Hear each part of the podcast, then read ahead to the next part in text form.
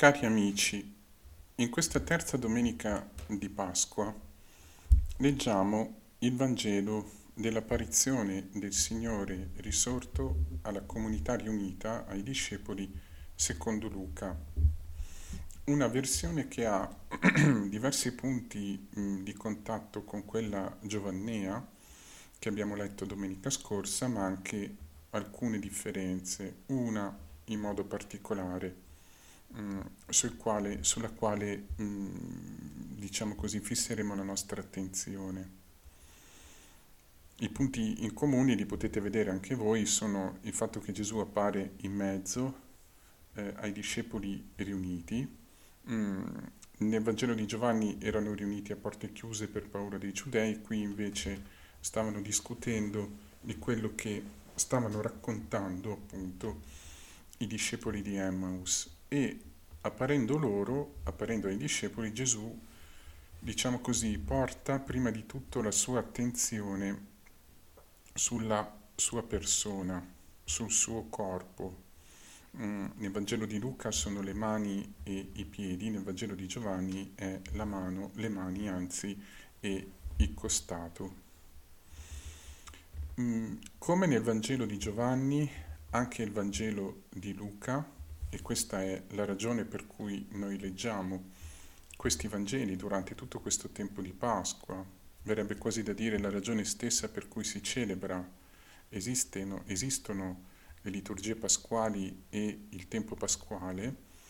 Mm, questo racconto è in qualche modo uno spazio che non solamente ci proietta mm, all'indietro nel tempo, al momento in cui, duemila anni fa più o meno, i discepoli incontravano il Signore risorto.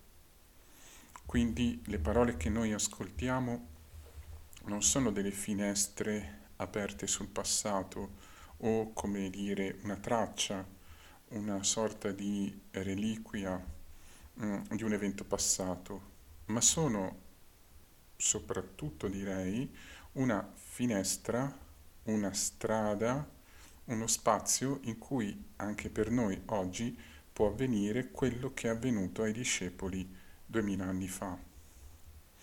Chiaramente l'incontro con il risorto, questa realtà è una realtà che, mm, come potremmo dire, tra virgolette è più grande del testo. È una realtà che investe tutta la nostra persona e la trasforma e che coinvolge tutta la nostra persona. Ma i racconti evangelici, in particolare quelli che abbiamo letto in queste due domeniche, quello giovanneo e quello di Luca, i racconti delle apparizioni del risorto o degli incontri eh, tra il risorto e i discepoli sono, come dire, sono le parole che ci danno le coordinate, disegnano lo spazio per cui il nostro cuore e la nostra mente si possa disporre a ricevere il dono mh, della presenza del risorto che si fa incontro anche a noi, anche alla Chiesa, alla comunità del nostro tempo, della nostra generazione, diciamo così. Proprio mh, perché il Vangelo ha tutti i Vangeli, in particolare quello che stiamo leggendo, ha questa qualità, mh, vorrei sottolineare due aspetti che mh, possono essere considerati le due coordinate mh, fondamentali di questo spazio di incontro. Non sono le uniche, ce ne sono molte altre, mh, anche importanti, però dovendo scegliere, dovendo ogni volta fare una scelta per via del tempo limitato, queste probabilmente sono quelle che, almeno in prima battuta, si raccomandano di più. Prima, il primo punto riguarda ehm, proprio il corpo del Signore. Anche mh, mm, in questo caso e anche ne, nell'Evangelo di Luca, l'apparizione del risorto, l'incontro col risorto è anche in qualche modo un atto, un evento di riconoscimento, quasi che la morte o l'assoluta novità di quello che accade abbiano necessariamente bisogno da parte di chi lo riceve, da parte di chi lo vede, eh, di un tempo, di un processo di riconoscimento. Nel Vangelo di Luca, mh, mm, il brano che noi abbiamo davanti, che è tratto dal capitolo 24, i versetti da 35 a 48, questo movimento di riconoscimento avviene almeno in due tappe. Vedete, Gesù si trova in mezzo ai discepoli e li saluta, come nel Vangelo di Giovanni, con le parole pace a voi. E la prima reazione dei discepoli è quella della paura, quella della paura. Sconvolti, dice la traduzione italiana, e pieni di paura, credevano di vedere un fantasma il primo momento di eh, incontro è quello in cui si sottolinea maggiormente la distanza, la paura e lo sconvolgimento che si accompagnano al credere di vedere un fantasma. Alla lettera, se vogliamo dire così, tradurlo in questo modo, Mm, l'Evangelista dice che i discepoli credevano, pensavano di vedere un, uno spirito. Ma egli disse loro, ecco allora Gesù riprende la parola di nuovo e parla e qualifica la reazione dei discepoli come turbamento, mm, perché siete turbati, e dubbio, perché sorgono dubbi nel vostro cuore. La parola che il, Signore, l'Evangelista, usa a questo punto qui non è esattamente la parola dubbio, ma è la parola pensiero. Mm, la parola pensiero intesa però mm, non nel senso di pensiero, come potremmo dire, generale, un qualsiasi pensiero in un senso neutro ma nel senso di pensieri mh, mm, che non sono secondo Dio. Quindi potremmo dire perché sorgono pensieri che non sono secondo Dio nel vostro cuore.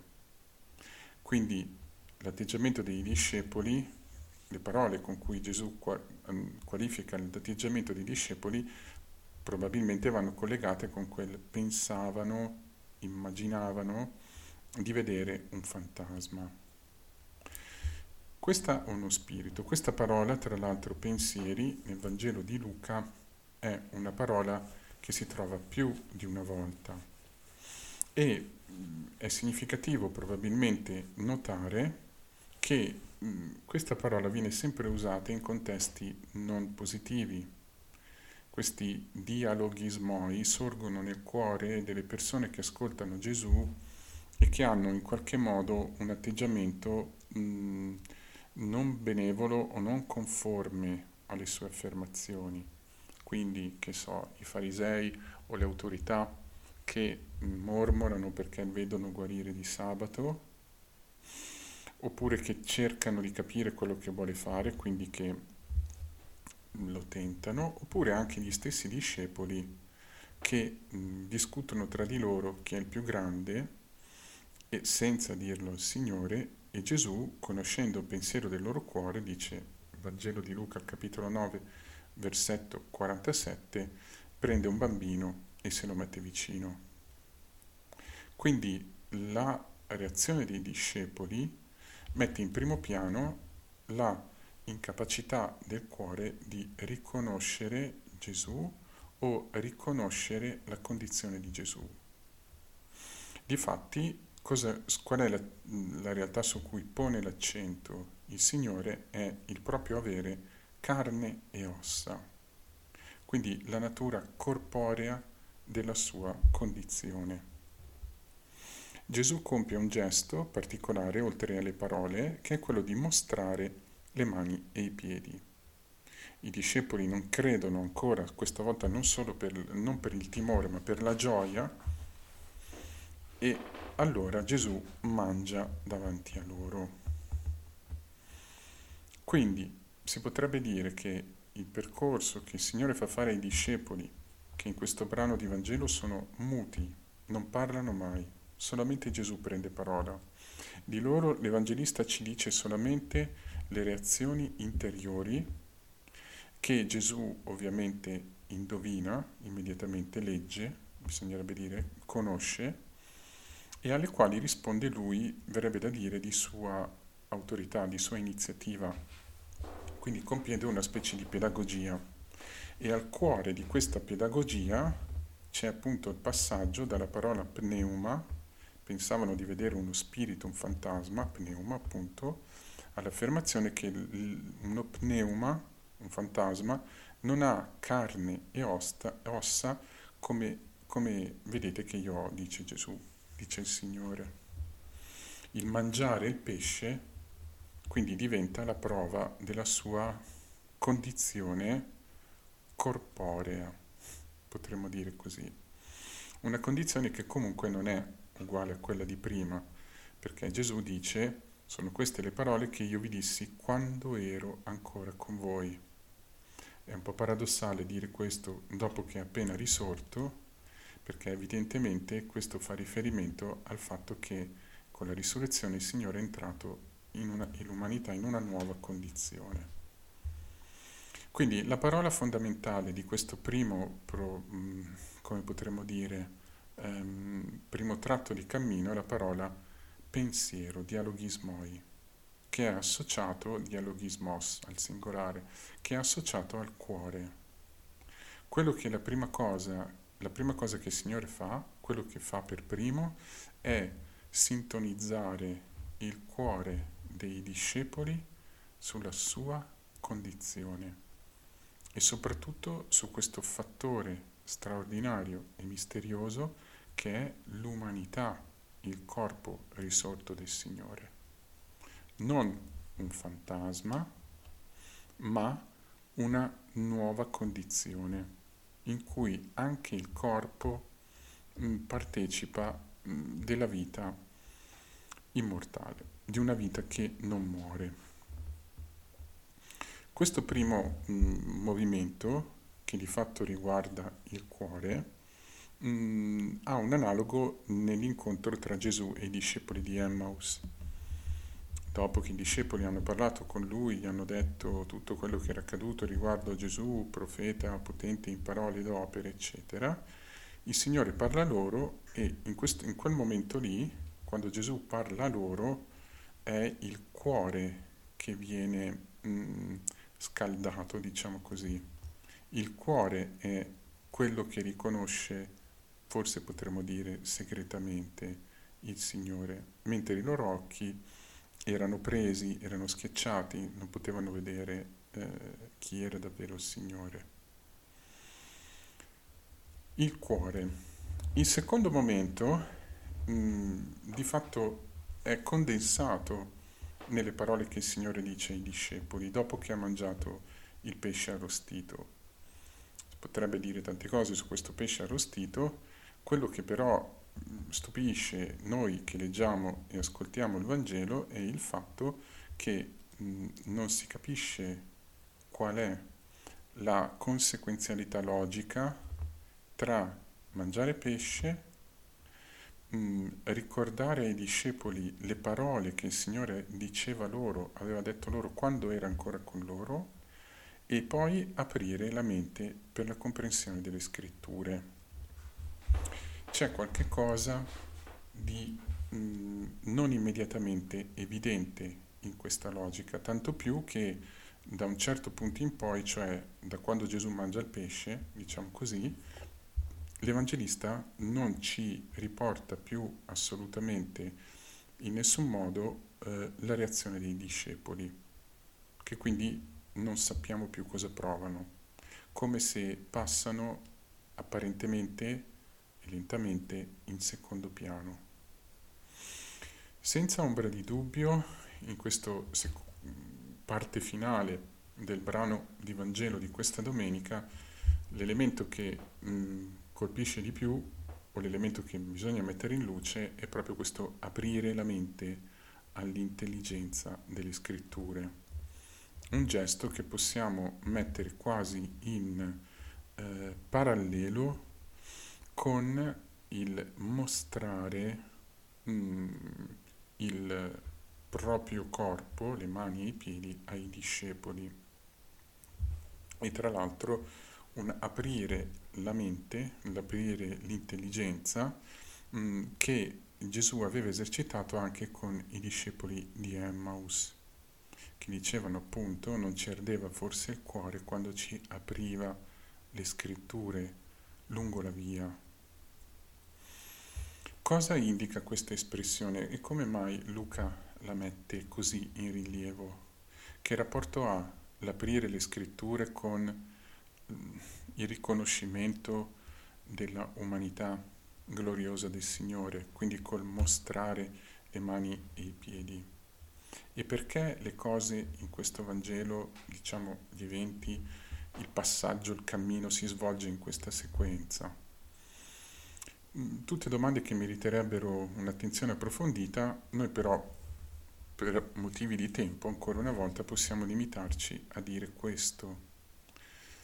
Aprire la mente alla comprensione delle scritture può significare in qualche modo condurre l'intelligenza umana, la facoltà visiva interiore dell'uomo, la facoltà visiva, se vogliamo dire così, del cuore, condurre a comprendere eh, in modo particolare mh, mm, una realtà che senza questo intervento non sarebbe mai stata comprensibile. La mente non si apre da sola, ma viene aperta e l'apertura che il Signore opera della mente è per comprendere le scritture. Quindi è come dire, lo sguardo, viene dato allo sguardo interiore dell'uomo di poter finalmente vedere con uno sguardo unico, complessivo, sintetico, il contenuto, diciamo così, il significato delle scritture. E cosa significa comprendere tutto questo? Gesù, il Signore lo dice ai discepoli, Bisogna che si compiano tutte le cose scritte su di me nella legge di Mosè, nei profeti e dei salmi. E subito dopo aggiunge, così sta scritto, il Cristo patirà e risorgerà dai morti il terzo giorno e nel suo nome saranno predicati a tutti i popoli la conversione e il perdono dei peccati, cominciando da Gerusalemme. Quindi Gesù fa vedere ai discepoli che quelle parole, così sta scritto, che annunciano la passione e la risurrezione del Signore e il perdono dei peccati annunciato in Lui, nel suo nome, a tutti i popoli, conversione e perdono dei peccati, si sono compiute in Lui. Quindi quello che i discepoli vedono, l'intelligenza che si apre, è quella che vede il compimento. Una categoria centrale in tutto il Nuovo Testamento e in particolare in questo brano di Luca. Compimento delle scritture significa non solo che se noi andiamo a leggere l'Antico Testamento troviamo mh, preannunciato, prefigurato, predetto quello che poi Gesù avrebbe fatto. E quindi, come dire, questa è una prova che Gesù è il figlio di Dio anche perché se noi dovessimo fare l'operazione di trovare eh, esattamente dove sta scritto, come il Signore dice, il Cristo patirà, risorgerà nel terzo giorno, il terzo giorno, il suo nome saranno predicati, eccetera, se noi andiamo a trovare il passo esi- esatto dove c'è scritto questo, non lo troveremo mai. Non è un passo, è una costellazione di passi che il Signore, diciamo così, condensa è appunto il senso di fondo. Tutta la vicenda di Israele, tutto il cammino che il Signore ha fatto percorrere a questo popolo alla luce della sua parola, custodisce in cuore, nel centro, um, un mistero che è appunto l'annuncio mm, misterioso, la prefigurazione di quello che sarebbe accaduto ma compiere allora in questo caso significa portare a pienezza. Compiere significa rivelare pienamente. Compiere significa mh, dare una conclusione mh, a quello che era annunciato prima. E quello che era annunciato prima, potremmo dire, è la conversione e il perdono, in modo particolare il perdono.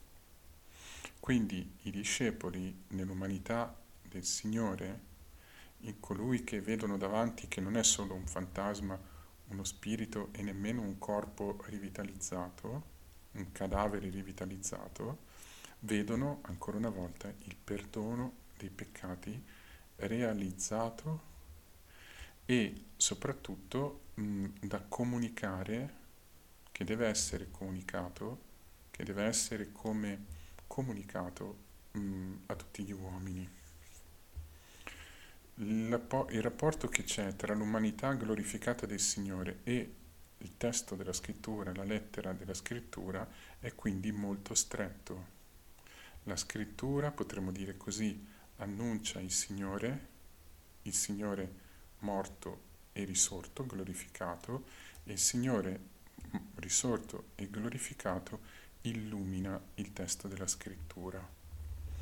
E le due cose sono necessarie per comprendere profondamente mh, mm, e per vedere, verrebbe da dire, cosa significa la risurrezione dei morti e quindi per ricevere il dono della conversione e il perdono, mh, mm, di fatto è necessario comprendere la scrittura.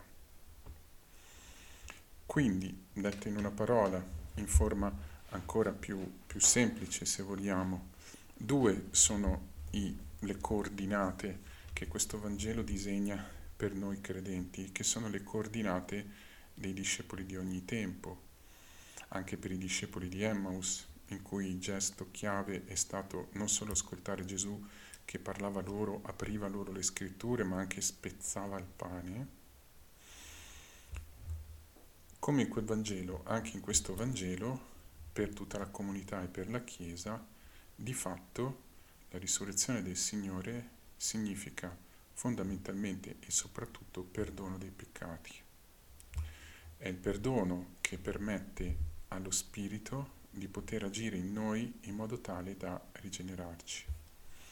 E il perdono, che è il perdono dei peccati, di fatto sgorga mh, dalla persona di Gesù, dal suo corpo che non muore più, dal fatto che in lui la nostra condizione umana è stata tutta intera portata dentro la vita che non muore e che questa vita che non muore il dono del perdono trasforma profondamente il nostro modo di vedere, il nostro modo di sentire, il nostro cuore, la nostra intelligenza.